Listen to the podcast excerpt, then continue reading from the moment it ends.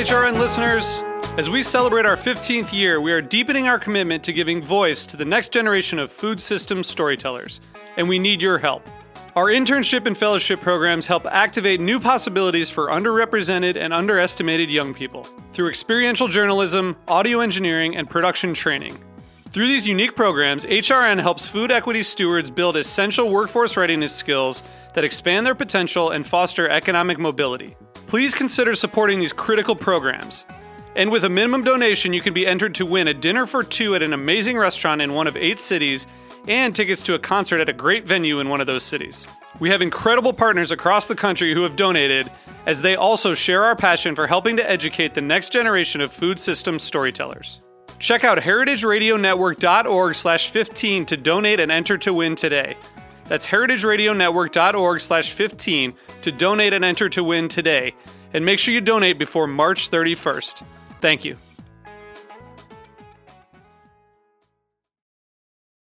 You're listening to Heritage Radio Network. Since 2009, HRN podcasts have been exploring the wide world of food, beverage, and agriculture. Learn more at heritageradionetwork.org.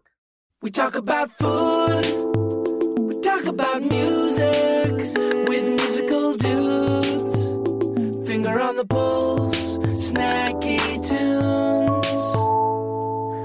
Hello, welcome to Snacky Tunes. I'm your host, Darin Bresnitz. This week, we are heading to Highland Park to sit down with chef and partner of Highly Likely, Kat Turner. We chat about her time as a private chef. She shares an incredible story about doing laundry for the Smashing Pumpkins in Tokyo. And we talk about the community she has built in her two cafes in LA.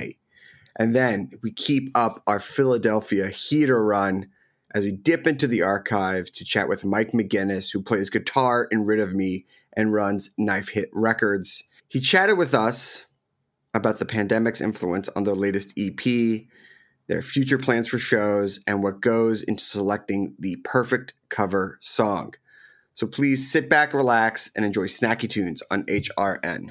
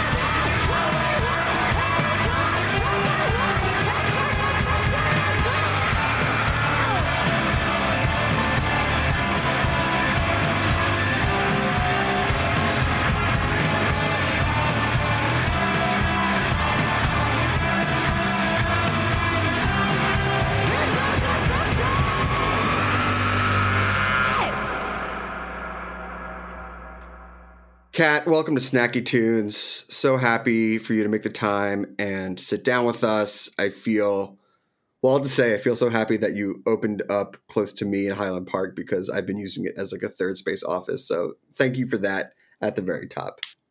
It was all for you, Darin. Oh, thank you. Yes, of course. I, I I saw the business plan and it makes total sense. Just how does it all affect me? Um, Exactly. I'm glad we got to do this. I know you were just in New York, and I always have to ask, where did you eat? What did you hit? Were there places that you that you go back to every time you go to the city? That's just your standard bearer. Oh man. Well, the funny thing about this trip to New York is that I basically didn't go anywhere.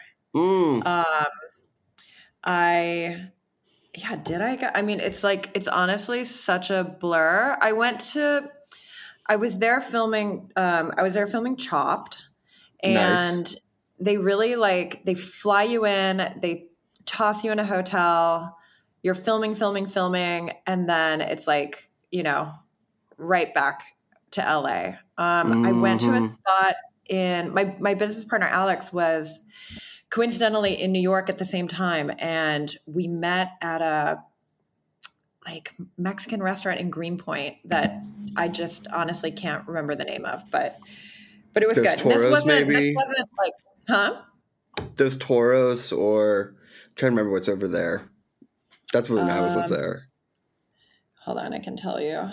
But it's in and out. I mean, the great thing about going to New York now is that so much stuff can also be delivered to a hotel room or Yeah. to your house in a uh, DoorDash upmark at maybe lower quality than if you eat there. But you can get whatever you want. Totally. O-? Oxomoco? Wow, It new cool. spot. It like a Yeah, it's cool. yeah, splashy, splashy, splashy modern Mexican. It was it was good. It was nice just to like come off of a long day of filming and like land in a restaurant and get some delicious tostadas and you know have a glass of something um you know Get a little bit of that legendary Williamsburg Greenpoint service, right? yeah exactly top notch You know, it's so funny because when I I moved from Williamsburg to Silver Lake, everyone's like, "Oh, Silver Lake is the Williamsburg of LA," but I feel like Highland Park has really taken over that role with like the walkability and the closeness and the stores and the restaurants and, and the vibe over there in the community. Yeah, I think I think Highland Park is nipping, um, certainly like nipping at the at the ankles of, you know, Silver Lake. If you look at you know Sunset Junction and what they've done with Sunset Mhm. over the years, I think that definitely feels kind of Williamsburgy, and Highland Park has got you know a bit of that kind of Greenpoint neighborhoody, a little cozier. Yeah. Yeah. I mean, it's, I, I don't know. It's always so interesting when you start looking at New York and LA, especially like with restaurants, because I always felt that like New York was reliant on like the financial sector and so much like the business people or, you know, more like a nightlife crowd. And I feel that LA has this relationship with like Hollywood and things like that. And I know that you were in the business before the restaurant business.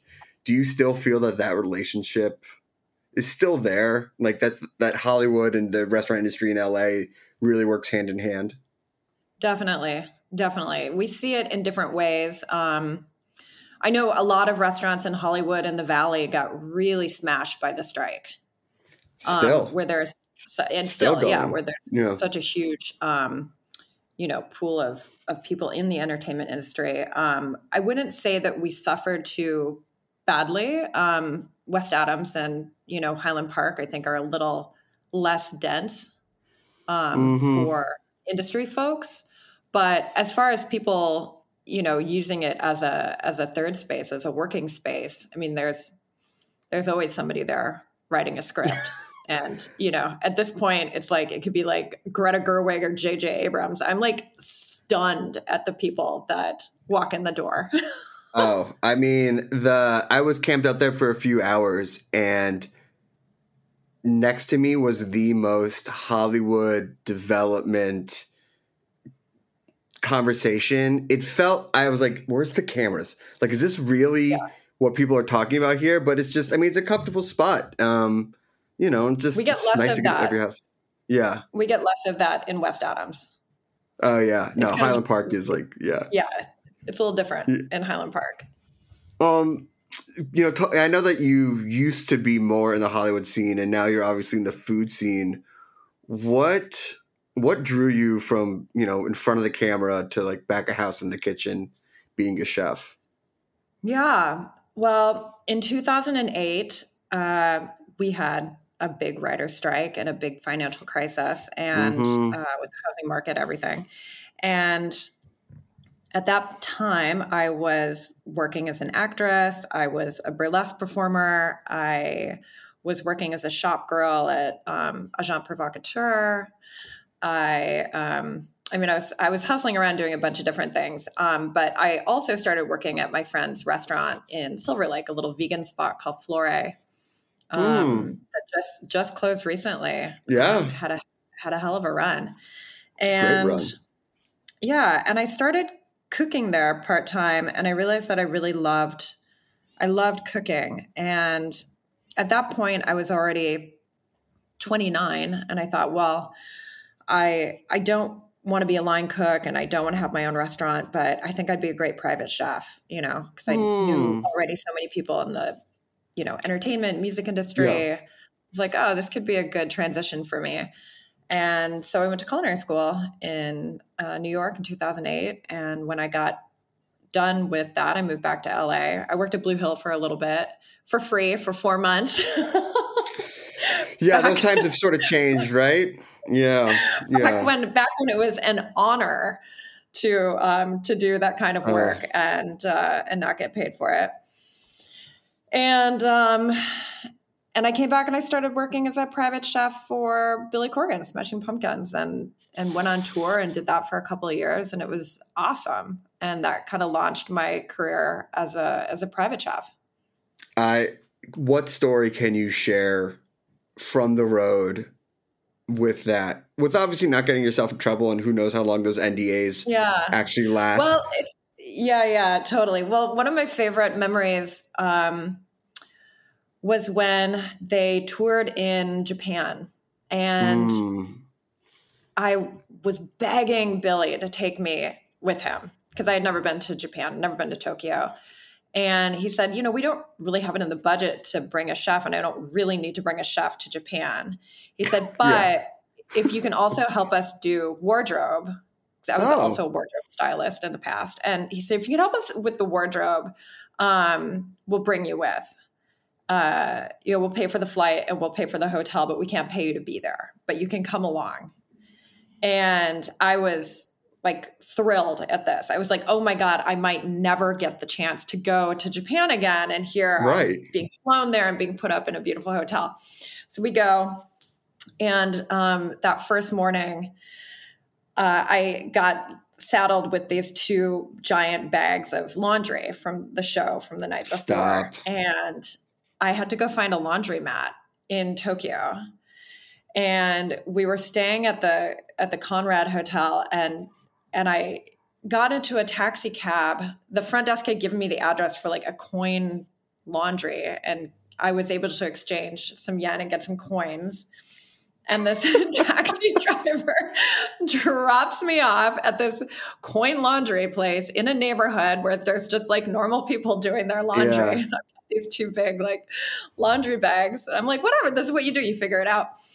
And so I put in a, I figured out, I had to have somebody help me, but I figured it out and got the laundry going. And to kill time, I just went to go walk around the neighborhood. And what I didn't realize is that he had dropped me off at a laundromat right next to the Tsukiji fish market. And oh my. yeah. And so it's like 7 a.m. and it's the middle of summer and it's hot. And I'm like, oh my God, I can't believe I'm literally here. And walked into the fish market and saw just a spot that had a, you know, had a line and got in line and sat down at this bar and had an ice cold Sapporo and Oof. the best sushi of my life. And I just remember just like a tear rolling down my face, just the the level of gratitude and that feeling of, you know, when you have something that's so good and you're like, well, uh, clearly I've never had sushi before in my life. Yeah. Because when you're like, oh, you know, That's so incredible because it wasn't like you did a ton of research. I mean, you probably knew where you were going, but to just like randomly look up, I feel like that those experiences are so few and far between now because everyone when they travel, it's like I'm going here. This is all planned out and things like this. And here you think you're getting saddled with like hours of laundry, and you're having you're having a meal that people travel the world for, just dropped in your lap. completely completely yeah and then just having the the leisurely stroll through the market and the ability I mean, it's one of like of all time.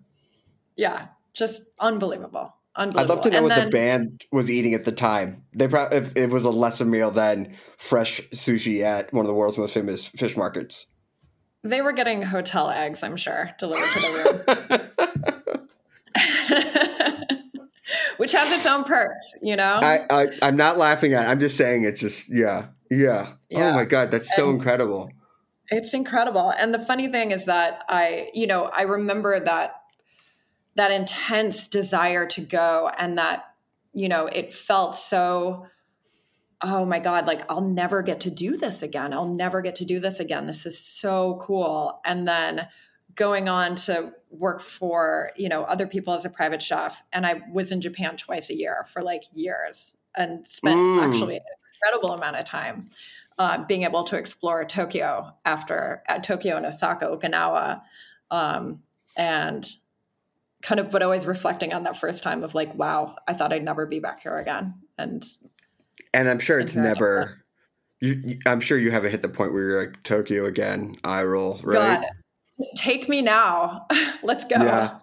Yeah, I mean the biggest piece of advice when when I went there for the first and only time is is was you'll be back because it's so Yeah. dense and there's so many layers and it's I mean even more so than any city like New York or LA or Mexico City that's like spread out the density of of Tokyo is it's it's unknowable in so many ways. Oh, yeah. It's like a, you know, an incredible udon shop. And then five stories up, this, you know, little skinny Yes. building is, Yes. you know, this unbelievable like bespoke cocktail bar or this like Japanese record bar or, you know, just or like, the best pour yeah, over you've ever had. Yeah, exactly. Like the most insane coffee or the best French restaurant you've ever eaten at. Like, it's so Yeah. crazy. Um, all right, I want to take a quick break, quick musical break, and then we come back. I want to talk about the opening of Highly Likely, um, Okay. the incredible music that you play at the restaurants, and more of the community you've built in LA. We have a song from the archives here on Snacky Tunes on HRN.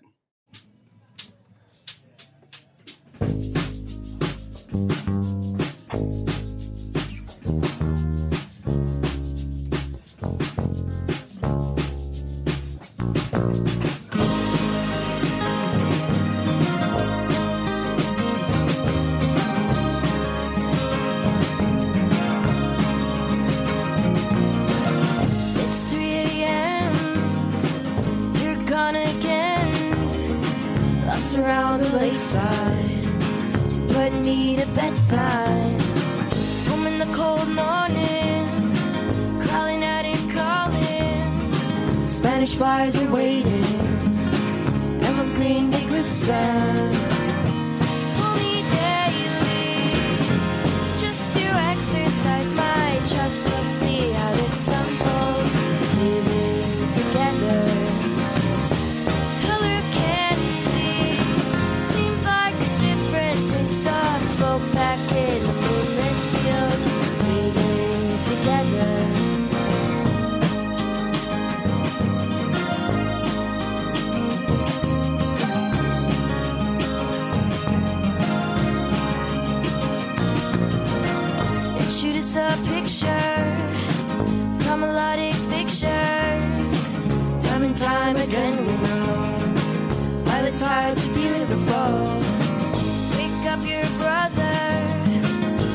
Son, and mother, him by the wayside under the moonlight.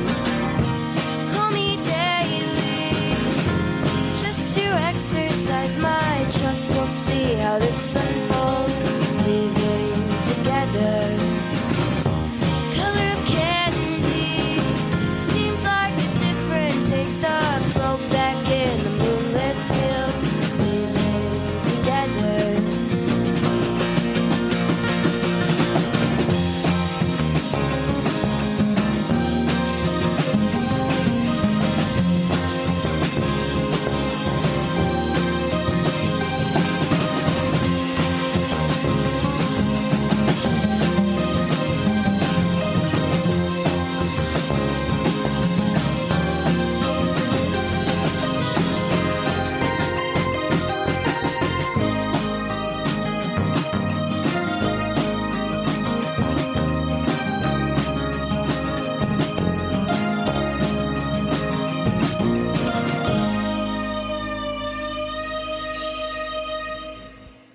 Welcome back to Snacky Tunes. We are here with Kat Turner, chef and partner at Highly Likely. So obviously, you're in this enticing world of private chefdom.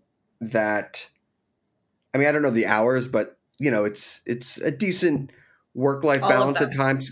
Yeah, I mean, All it's it. It's it's a lot of hours, but it's different. It's a different investment in who you are as a person than owning a restaurant. But you had said in the first act you didn't even want to have one. What changed for you? What what flipped that switch to saying like maybe I want to open up a spot. Maybe I don't want to just cook for for one private person at a time. Yeah. Um, I had made the transition from this kind of myopic world of cooking for one person. Um, in 2015, I started working with Summit, um, Summit Mm. Series. Um, Mhm. They do these large scale, kind of amazing conferences. And I went on a cruise ship with them, Summit at Sea. And Mhm.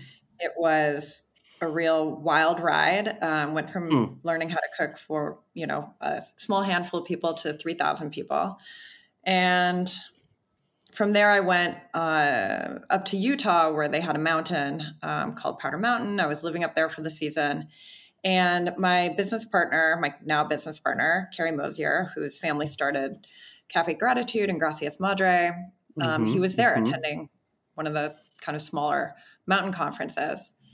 And I met with him and he said, Hey, do you want to open a restaurant in LA? Hmm. And I said, No, no, not really. and he said, Why? I said, I, I, I don't really know how to do it. You know, I, I don't have a ton of restaurant experience. And he just said, Look, if you can cook for hundreds of people on top of a mountain in a remote part of Utah, you, you can And figure make it out how to taste good. Yeah, and make it taste good. If you can make eggs like this for hundreds of people, Yeah. uh, on a mountaintop. And he just said, you know, I've done this for the better part of my life, and everything I know, I'll teach you. He said, but I believe that, yeah, he said, I believe that you're the right fit for us. And um, he said, my Scorpio rising is telling me that you're the right fit for us. And, um, and I came back to LA and I, I saw the space and I love, you know, love West Adams and it's yeah. conveniently close to my house. I, I live in Koreatown, so so I took a risk, and I also kind of had this realization that who's ever going to offer me this again? You know, it's kind of like Japan all over again. Like, who's Yeah. ever going to offer me this again? I need to like, I need to take it. I need to figure it out. Like, what's the worst thing that happens? You know, it's like Uh, yeah. So it's it's do laundry, wind up at the best fish market in the world, go cook on a mountain, get offered the insider track to opening a restaurant in LA. All right, so let me just Yeah. I'm just writing a business plan for myself take- right take now. notes. Yeah. Um so you know, you have a really great concept um, you know, uh the morning to afternoon and now you've extended to night in Highland Park, but where did you land on this approach to cooking and food? And you know it felt it felt pretty dialed in uh, or a clear point of view from the very beginning for a spot that was open for so many hours. Hmm Thank you. Um, you know, it's funny. I don't really have anything to compare it to since I never had a restaurant before this. sure Um, it was definitely, you know, it's a it's a it's a group effort. I have incredible business partners. Um, we work really hard together to bring a collective vision to the table. Um, everybody wanted an all day spot, and you know, there are a lot of conversations around what does that feel like? What does that mean? Mhm. Um, what is the mm, you know service model? Who works there? You know like can people be on their laptops? Like what time do we stop having people on their laptops? So it's 5 just this kind of constant evolving conversation um, around around service and building community and hospitality. And for me from the culinary standpoint um, i mean i i say this like a hundred times uh, a day it feels like but like i'm from wisconsin like Yeah. one thing that like, you'll, you'll you'll hear me say that over and over and over again i'm from wisconsin um, at the core like comfort is at my core, Mm-hmm. you know, and making people feel good and not alienating anyone with a menu and giving people a restaurant that they can come to you know for breakfast and then come back for dinner. And you know maybe it's a spot where they come for happy hour with their girlfriends and then friday night they're on a date or they're bringing their kids to brunch. Um, I, I didn't have a ton of restaurants that we went to growing up. I just i grew up in such a small town but we did have a you know two or three spots that we went to and those were our spots and we still go to those spots. I mean this is like you know 40 plus years of my life of going to the same restaurants. And that's the kind of brand that i want to build. I want to build a brand that like you know transcends generations. That I mean, you talk it's about that. Yeah. And you do talk about that as a big inspiration of having a steady stream of regulars, which yeah. um, I have found as the restaurants that I've seen that have gone on or live longer than a life of a media cycle is the only way to really survive. Um, but it's interesting as a business model. So, how do you marry that idea of catering to regulars while also making it a business?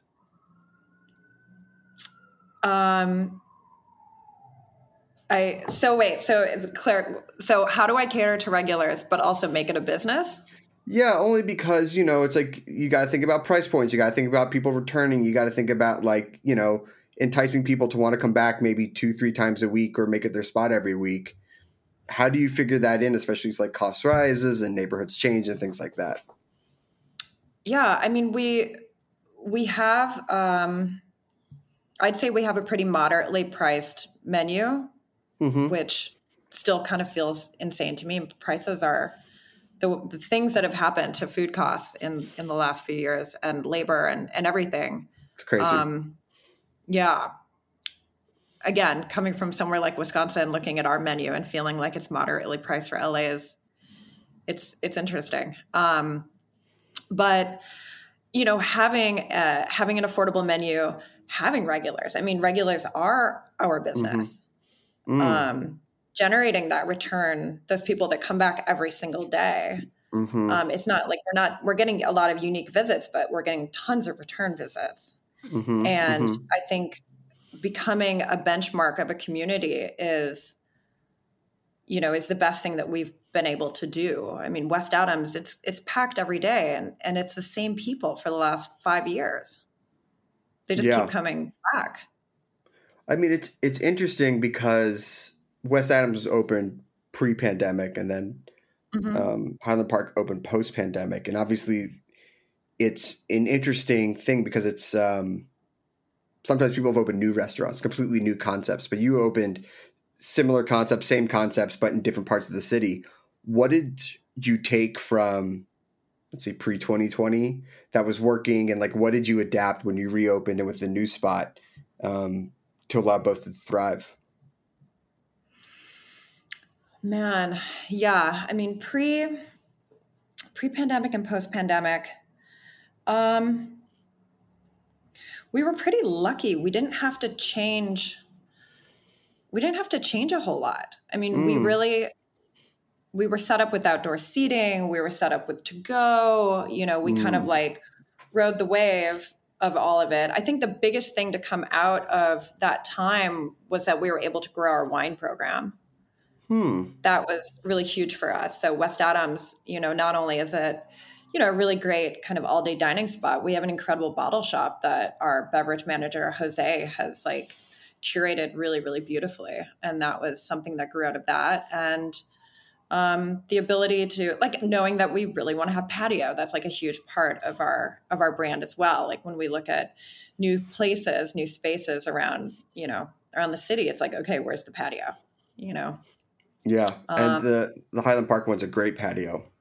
Great patio. I mean, that was a parking lot. It's insane when I look at the before. Really? Yeah, that was a parking lot. That was yeah, that was a parking lot. Um, we have incredible, uh, incredible landscape uh, designer back there. Can't even tell. Um, you know, speaking of curation, most of the times uh, when I'm working out of a, a coffee shop or restaurant, headphones are in from the moment I walk in the door. I take them out when I order because I don't want to be rude, and then they just go right back on until I leave. I don't think I've ever reached for them working out of um, your restaurant, and that's because the soundtracks have been incredible. So, Thank you. who does the music? How do you pick it? Obviously, and I've had dinner there, so I know there's like a different vibe day to night. Um, but what goes into it, and how do you pick the right the right songs to, to match the vibe? Yeah, this is so funny. I was just having a, a long conversation um, about that because we're in the middle of kind of building, um, uh, you know, vibes like daytime. You know, what's the Mhm. morning? What's the you know midday? What's the night vibe? And just making sure that everybody is on the same page as far as like keeping things consistent. Um, I love, I, I love, I love music. I listen to, you know, all kinds of different stuff all day long. And the thing I always tell the team is like, no matter what time of day it is, you know, make it smart. You know, make it Mm. smart. Make the music, you know, if it's, you know, it could be, you know, something light and jazzy. It could be, be something kind of standard, like a Bill Charlap trio or, you know, Astrud Gilberto, but like no follow boy. You know what I mean? Sure. Like, and that's, you know, just like, and that's like, there's, I, not to say that like follow boy isn't smart, but like, it doesn't like lift me up. It doesn't make me feel like smarter when I listen to it. And I want music to make me feel smarter. I want it to make me feel sexier. I want it to make me curious. I want, but I want it to also kind of like bleed into the background. And every now and then you catch something that you really love and you're like, wow, what was that? You know, you grab your Shazam. Um, but should never encroach on, you know, on your personal experience, it, but it should like uplift you. And at night, it's always got to be like, it's always got to be sexy. It's always got to be fun, you know, Mhm. like even like morning jazzy stuff. Like, I, I don't want like sad boy, sad girl music, Mm. you know. I always want it to have a little bit of fun to it, a little bit of, you know, fun vibe, sexy, smart. So yeah, Yeah. I mean, there's there's artists that I go to all the time. I you know I love you know disco. I'm a huge disco fan. Disco at dinner is amazing. Italian disco, like you know bands like Jungle or Parcels Mhm. or you know fun fun stuff like that is really great. Um, you know lunchtime stuff like Sudan Archives or um, Oh yeah. you know, Fela Fela Kuti is always anytime I can't think of like what I want to listen to, it's like put on Fela Kuti radio. Yeah. Yeah, just put it on, just throw it on.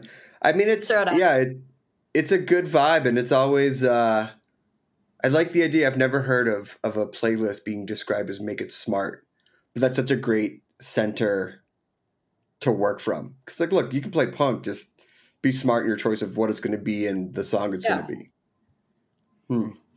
Um, Yeah. You know, the the last time I was in there for dinner, uh, was January.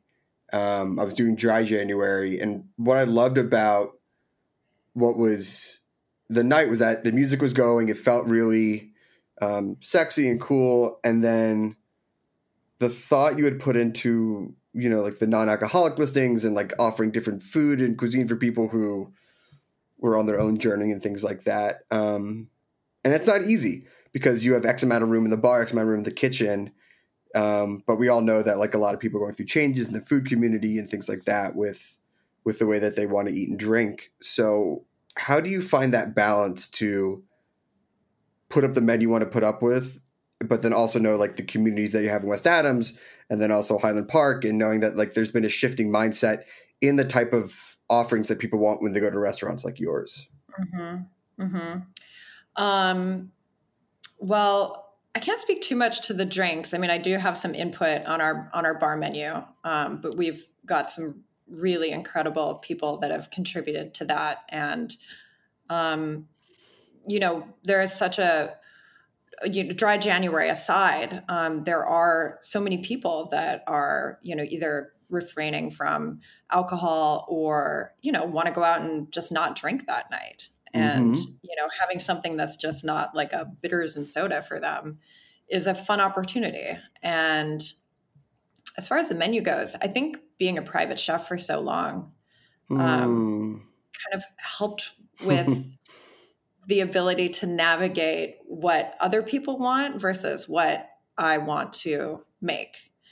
And Hmm. so when I am creating dishes, a lot of it is, I mean, there are dishes on the menu that I personally don't like. Um, just the, Really? just- they're just things that I wouldn't necessarily order, but I know that there's somebody out there that is really going to love it right. you know and so i do cook for i cook for the community as much as i cook for myself Huh.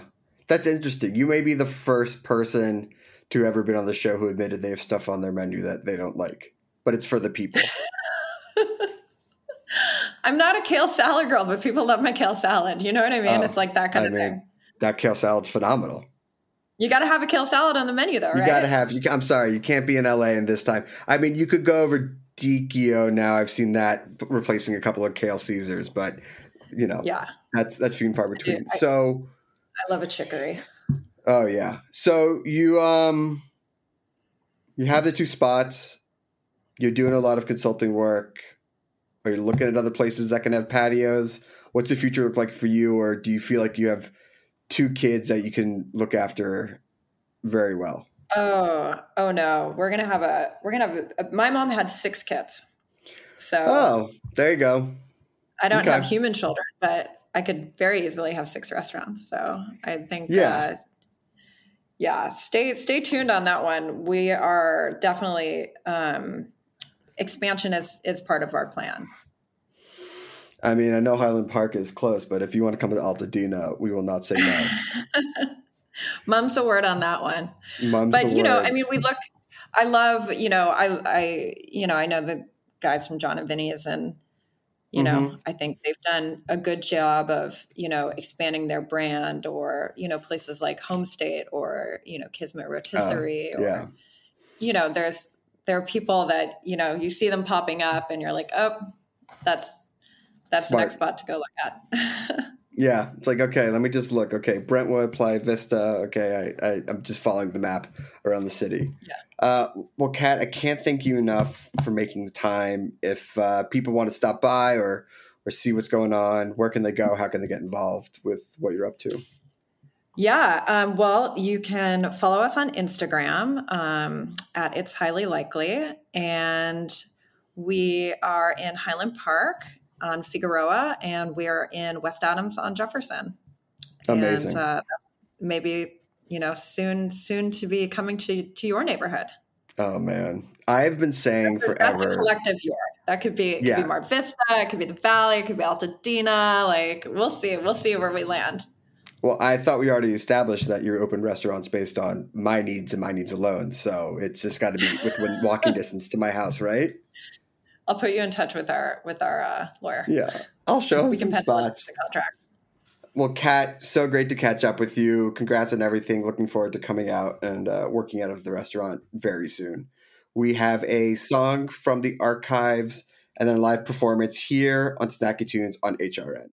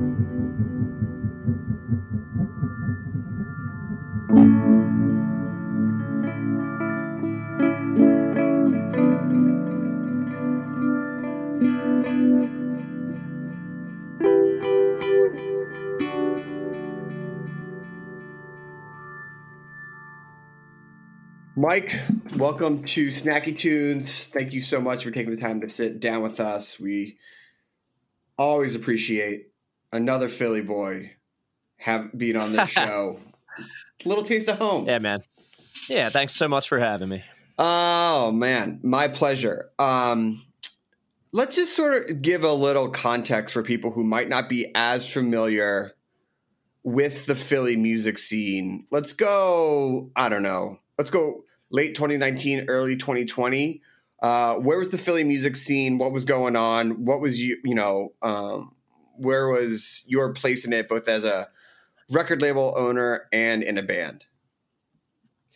Well, so the label was semi I wouldn't say dormant. I, I, was playing in a band that we had just started, I guess maybe the year prior called Low Dose. And I kind of resurrected the label to uh, self release some of the formats for that record. Um, I was mostly most of my involvement was I, I, was a bartender at Kung Fu Necktie for about eight years. Mm. So that was, you know, that was a big thing. Um, I, I, don't, I don't really. I, I, was also playing in a band called Plaque Marks, which I don't play in anymore. So I, I, I, was active in a lot of ways. Fight Amp was my most active band before that, but we we broke up in 2016. So. Got it. Um, and the Philly scene as a whole, the community. I mean, it's always been a tight knit community. It's a much. I know Philly seems big, but it really is a small town. It yeah. It uh, when you're here, it, it feels like a small town. That's for sure. Um, but some I, I would say there's a few different scenes that sort of get fractured just by the geography of the city. Sure. South, north, and south, north, and west, you know? So pandemic hits, um, and I know that the record label was dormant and you were in low dose, but things changed a bit for you with both the band you're in and sort of a reconfiguring of the record label. Talk us through what happened. Well, right before the pandemic hit, Low Dose sort of naturally was going to take a little hiatus um, for an undetermined amount of time. A couple of the members just had to focus on life and work and other projects. And uh, Itaria and I wanted to stay active, so we just decided to start another band. Um, and this was, I mean, literally maybe December of 2019 or something like that. We rapidly wrote four songs, hmm. uh, rec- recruited our, our, old friend Mike Howard, who was the second drummer of Fight Amp and played in bands like Ladder Devils and stuff like that. And we got it together and quickly recorded it in the beginning of February of 2020. And then I went on a tour with another band for almost a month and got back right in the beginning of March. Wow. And that's like, yeah, and that's right when I, I, remember sitting at a bar and seeing that the NBA season was canceled. And we, Rid of, so this new band, Rid of Me, had a, a, tour scheduled in May with Soul Glo. It was like uh, three or four weeks or something. And I, I remember uh, my last bartending shift was March, Friday the 13th, Friday, March 13th. And that's when everything just got shut down. And we were just sitting back wondering if it was just going to be one of those is this going to be two three weeks or two three months? And you know and then everything just started getting canceled. And that's when we, we you know we wanted to be an active band. So we had to you know uh, reinvent what we were going to do instead of playing shows. So that was write music and release tapes and we brought Ruben from Soul Glo into the band which probably wouldn't have happened otherwise so yeah i mean it's tough to say positive pandemic experience, right? I think it's right. Yeah. Uh, no one wants to glorify it, but if you're a creative person, as you are, and you have a life on the road or your life out and about, being at home, I don't know, if it's force or allows you, whichever route you want to take, to maybe create and work with people that you wouldn't have had a chance to do so. So do you look back yeah. on at least that first year or the first before the first reopening and who knows what's happening now, but uh, as a positive time or a tough time where you were able to create some art? Um, how did you approach it?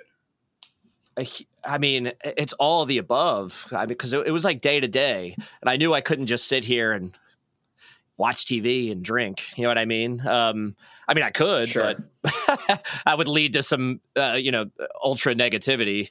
So and uh, not that I didn't do those things. There was a lot of time to kill, um, but I just and, and my bandmates, you know, we had to find ways to uh, move forward, not lose our minds, be creative, uh, and use the time that we had to our advantage. Uh, and it was the same with the label. I had it sitting there, and I was using it for my own bands, and so yeah, I had this time, and why why not put some of it into another musical endeavor that you know branched out beyond my bands? So I love it was positive and and it was negative. Yeah, yeah, yeah. Because there were there were rough days, obviously. I mean, it's a year. Even even in the best of times, there are rough days yeah, in a year for sure. Um, all right, Yeah, and it's still a bumpy road. So yeah, it's still a bumpy road. I I think. Well, I don't know what to think because I don't know what's happening. You know, we're recording yeah, on what the the twenty eighth of July, and the CDC just said masks back on. So it's just like okay, yeah, all right. yep. I know. Um, well, how about this? Let's hear a song appropriately, maybe titled "I Don't Wanna." Uh, what's the story behind it, and uh, when did you lay this one down? So this was originally recorded for our we call it our EP. It was sort of a rushed demo session for our first recording. Um, it's also going to appear more definitively on our LP, Mm. uh, which comes which comes out this fall. So we recorded this and the other two live songs for you guys, uh, just locally, like in our neighborhood neighborhood here in Port Richmond. Um, so this is a live version of that song that's going to be on two of our releases. Awesome. Well, we have "I Don't Wanna" by Rid of Me here on Snacky Tunes on HRN.org.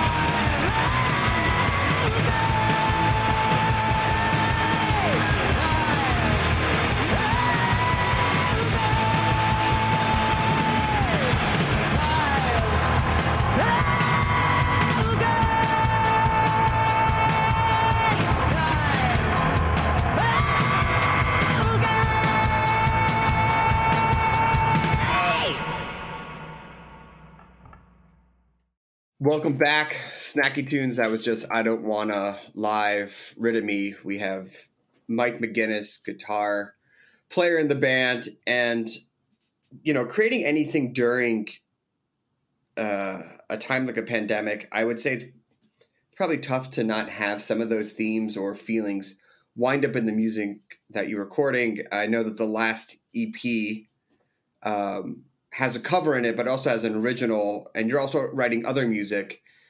Did you put any of the experiences and feelings from the pandemic into the new music that you've been writing? Yeah, it was impossible not to. Right. I mean, uh, e- even the the way we were, a lot of it was like file trades because even we were just staying home alone for a little while in the first couple months there before we started actually getting in a room together again.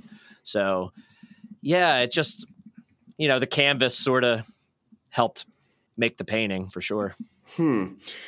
Any songs that, or maybe not even songs, but were there any moments where you went, I would have never done this pre pandemic? I would have never written this type of song or this type of lyric. But now you're like, it, you know, I have the freedom to or the desire to put this type of sentiment, you know, recorded for for the you know all ages of time. Yeah, I think because a lot of what we did while we were writing the LP, and then as we started to record the LP, we were because we couldn't play shows, we were releasing these like little cassette, like you know the most recent one with the Sheryl Crow cover is a two song cassette that I'm releasing on my label, Mm. and a lot of them are self recorded. The B side on that is like I, I do the vocals on it, which I'm not the vocalist in this Mm. band, but we, we just sort of yeah we we put out some songs that we maybe would have remained demos otherwise, you know. Um, Hmm. so yeah, we we definitely had a little bit more output than we would have. And there's a few songs in there that that went that way, and we were able to explore. I think some of the dynamics were, you know, we explored a little more than we would have. Hmm, interesting. Let's talk about that Sheryl Crow uh, cover. Um, it's a banger, um, and uh, I know that you've also talked about you have a Beastie Boys cover coming out. Um, how do you pick your covers, and what what makes you want to do a cover? Because it's sort of that balance of you want to be. I've heard ones that have gone completely off the rails, and I'm like, I don't love this as a cover. It's just a different song. So you want it to be both familiar and new. You know, how'd you pick Sheryl Crow, and, and what's your approach to these types of, of recordings? I think Itaria wanted to cover that even before this band started. And again, it was sort of that time we had during the pandemic. And like, hey, let's let's amass some stuff for these like cassette releases that we wouldn't normally do. Mm. Um, and I the Sheryl Crow cover, I think, is like that's one of those songs where if you listen to the original, the way it's like presented aesthetically might make you not like it because it has that country twang and some people don't appreciate that. But it's still a really well written and performed Oh, song. it's a ripper. So we kind of took that, you know, we slowed it down, down tuned it a little, and turned it not into a country song. And then so a lot of people, a lot of the feedback has been, "Wow, I didn't realize that was such a well written song." You know, it's because the, you know, the aesthetic choices definitely can influence people's uh, opinion on it. That's so that's how that one came about. We have we're about to do a whole bunch. We just once we did those two, they were just so much fun, and uh, that we just decided we're just going to do more.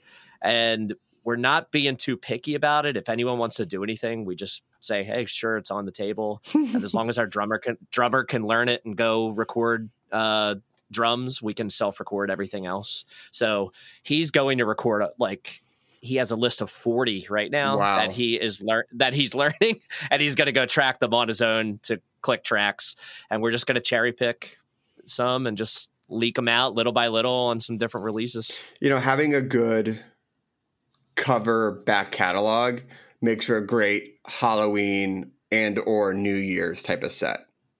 Yeah, absolutely.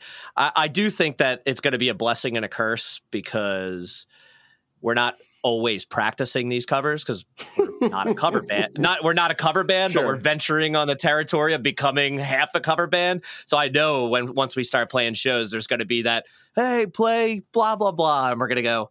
Uh, we don't know it right now. We don't know you it. know? We don't know it right now. yeah, Uh, yeah. Um, all right, well, let's hear an original. Uh, next song is Broke Shit. What's the story behind this one? Um, actually, our drummer wrote the bass and drums to it. This was one of those early ones. Uh, I think we had written it right before Ruben joined the band, and then Ruben and I kind of like sprinkled the guitars on top. Um, Itaria's lyrics, I can't speak for her, but I know they're pretty politically driven. Some, you know, some lefty shit. Awesome. All right, well, here we go. Broke Shit, Rid of Me, live on Snacky Tunes on hrn.org.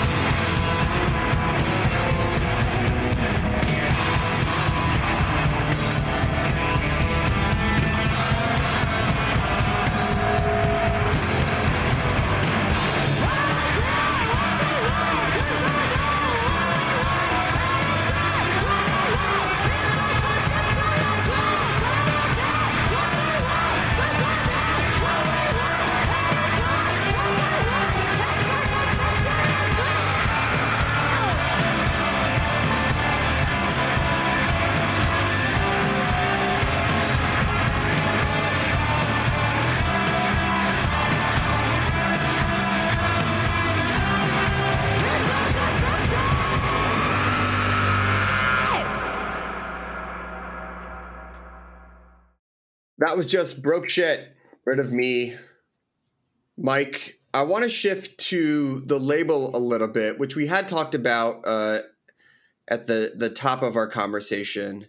Um, what made you ultimately want to get this thing going again, especially since it was dormant pre pandemic? Um, it's something that was never like completely dormant. I would resurrect it throughout the years since the beginning of my old band Fight Amp. Um, I would resurrect it like intermittently to kind of like serve whatever purpose I needed it to serve. Sure. And then having the time during the pandemic to kind of look at it and take a step back just made me realize it was something that I could do. Uh, especially with just getting like doing mostly cassettes. I'm not strictly a cassette label, but I make sure there's always like a because I have like you know I'll digitally just distribute records as well. Mhm. But I always want there to be like a physical artifact and a cassette is a very like affordable quick turnaround time way to do that and if you're not into the cassette you can always just listen to it on spotify or whatever um, so i guess that and just it was just like another creative project i was sort of maxing myself out on my own band and a side project band and i didn't want to like start a third band so i wanted something involved with music that you know was outside of my own you know hearing riffs in my head and recording them and stuff. Mm. I mean, it's also nice to not always be like, listen to my music, listen to my thing. It's nice to be Yeah. supportive of the scene in the community. Yeah, and that was like my way of doing that. It's again, it's very limited capacity, like of what I can do, and it's like it slowly is growing. Um, but yes, I can like take my friends' bands and hopefully soon people that I'm not even directly friends with and release stuff and have it be my way of contributing. You know. Did you find it to be a good or different way to connect with people during the last year and change, especially as everyone was sort of isolated at home? Yeah, and I guess I didn't really think about that at the time, but in retrospect, it, it was like a really nice way to to be able to connect with people. Um, you know, it, that didn't feel forced or anything. Um, now, some of our older listeners might be hearing the word cassette and going, I don't understand. I thought those died out. But obviously, anyone who's been following certain scenes know that cassettes have not only been back for a while, but have, are really in fashion, especially as limited editions and things like that. What do you love about the format? Um, and how does one even go about getting a cassette made these days? Well, so the number one thing, and you know, cassettes have these like detractors that just never. Like I recently listened to a podcast uh, on an- another podcast that I recently did called the Northeast Scene, Mm, and they had uh, Matt from the Get Up Kids, mm. and I was the I was the previous guest, and they brought up cassettes on that, and he was just like, "Oh, what is the point? Don't even bother." And I like I get that notion, but my rebuttal to that is always um, the cassette is in a world of digital streaming and like er- a lot of releases don't even come out on any physical format often. Mm. So if you can make a physical artifact and it's affordable to make and affordable to sell, and it's not backed up in this insane world of like where vinyl is right now, where the wait times are a year and Amazon's flooding the market and all these things, it's very like for the common person. Mm. Like you can you can still make them for cheap, at least relatively, and sell them for cheap relatively um, as vinyl prices are skyrocketing. Now, I'm saying this and knock on wood, this could change. I'm, I mean, uh, my my manufacturer just told me prices are going up, so because there's a worldwide uh, cassette shells shortage right now. Sure. Go figure. I, Yeah, I have to um, imagine that there's one depot of cassette shells, and it's just slowly Yeah. dwindling as Oh no. as more and more indie Yeah. bands and and and punk rockers put out cassettes. But it's great to have something Yeah. physical. It's so interesting to see how vinyl has now swung back into be such a demand. Uh, Uh, yeah, I know. It, it just surpassed CDs, I think, for the first time ever, which I'm surprised it actually took that long. yeah, I mean, who's um, who's buying a CD these days? Yeah, I know. Well, that might change too. So. Right. Yeah. It's like, oh, we can't make records and we can't make tapes. We're going back to CDs. But I mean, CDs just never have had or will the same aesthetic as a cassette tape or or an LP. No, I think what's keeping them in in uh, in demand are the fact that people still there's still a lo- enough people driving cars from the 90s and 2000s that uh, can load a CD into that CD player. I mean, honestly, up until two years ago, I had a tape player, had all my my high school tapes, just ripping them, all the new tapes and everything. It was great. And Now I now it's I'm I'm tape tape deckless, but you know that's what eBay's for. yeah, some somebody's got to start manufacturing those again. I think they do, but it's kind of like a boutique. Oh yeah, it's like oh cool, a twenty five hundred dollar tape player. Cool, cool, cool, yeah, cool, yeah. cool. I, I see them on Sweetwater, and you know, I don't want to click on anything because I know they'll start texting. Hey every day. man, just want to make sure you get everything you need. It's like, yeah, bud. Thanks, Phil from Sweetwater. um, so as as we head, you know, into the fall, out of the summer, things like that, and we're sort of in this, you know, tours are starting again, bands are playing again, but who knows what's going to happen. Um, Rid of Me, you going on the road, you playing local shows. What's the Philly scene looking like as far as uh, live music? Yeah, we have a. It's nothing is announced yet, but I think we have something like seven shows booked right Nice. now that are all. I think our first local show is going to be announced. I think tomorrow. Hmm. Uh, so that yeah, that'll be up. That'll be up by the uh, time by this the time airs. This comes out. Yeah, yeah, yeah. And then I believe that's still going to be limited capacity because it's in August. And then um, I'm pretty sure, and well, if that's up by the time this airs, it's uh, August 20th at Ortlieb's. Um, oh, shout out Ortlieb's. yeah. Love it. and uh, we have, so our record's going to come out and I believe the release date is set for late November. So I think we have like a mini like regional thing from uh, DC to Boston, like four shows booked. Uh, that's going to be our like mini record release run. Uh, we have a, some random shows, uh, some DIY shows like in Richmond, Virginia, and stuff like that. But they're all there's like this hesitancy Mm. happening right now. So I'm like being told like, hey, like everything's together, but we're gonna kind of wait and see how these case numbers are looking, and all, that's that's what I'm hearing at the moment. So I guess we'll just it's just a wait and see. I hate it. I, I know, especially after what we all just went through. The only you know? the only benefit would probably be my bank account to get refunds for all the tickets I bought for the the fall and winter. But outside of that, yeah, I I'm I'm Oh. not looking forward to uh, shows getting canceled again. yeah, I man, just I don't know. I just hope people do what they got to do to turn it around. Yeah, I mean, look if if it takes people to you know be like, I can't go see this band if I don't get the vaccination shot to get a shot, I will. You know, Yeah, I, I just just please get vaccinated so we don't have to go through what we just went through again. we don't have to. We wouldn't have to. Yep. Anyway, uh, all right. Time for one last song. Uh, we have "Dealing." What's the story behind this one? Um, this was one of the la- I think it's the last one that came together uh, while we were writing our LP. So this again another live version of this song, and thus far this song is unreleased and will be on our LP that comes out in I think November.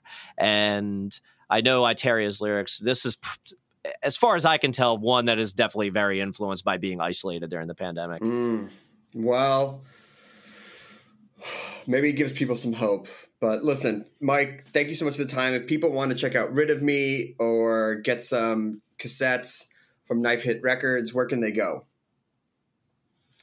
Uh, just knifehitsrecords.com. Beautiful. All right. Well, thank you so much. Hopefully, uh, things line up when we're back in Philly for the holidays. Maybe we can even catch you guys playing live.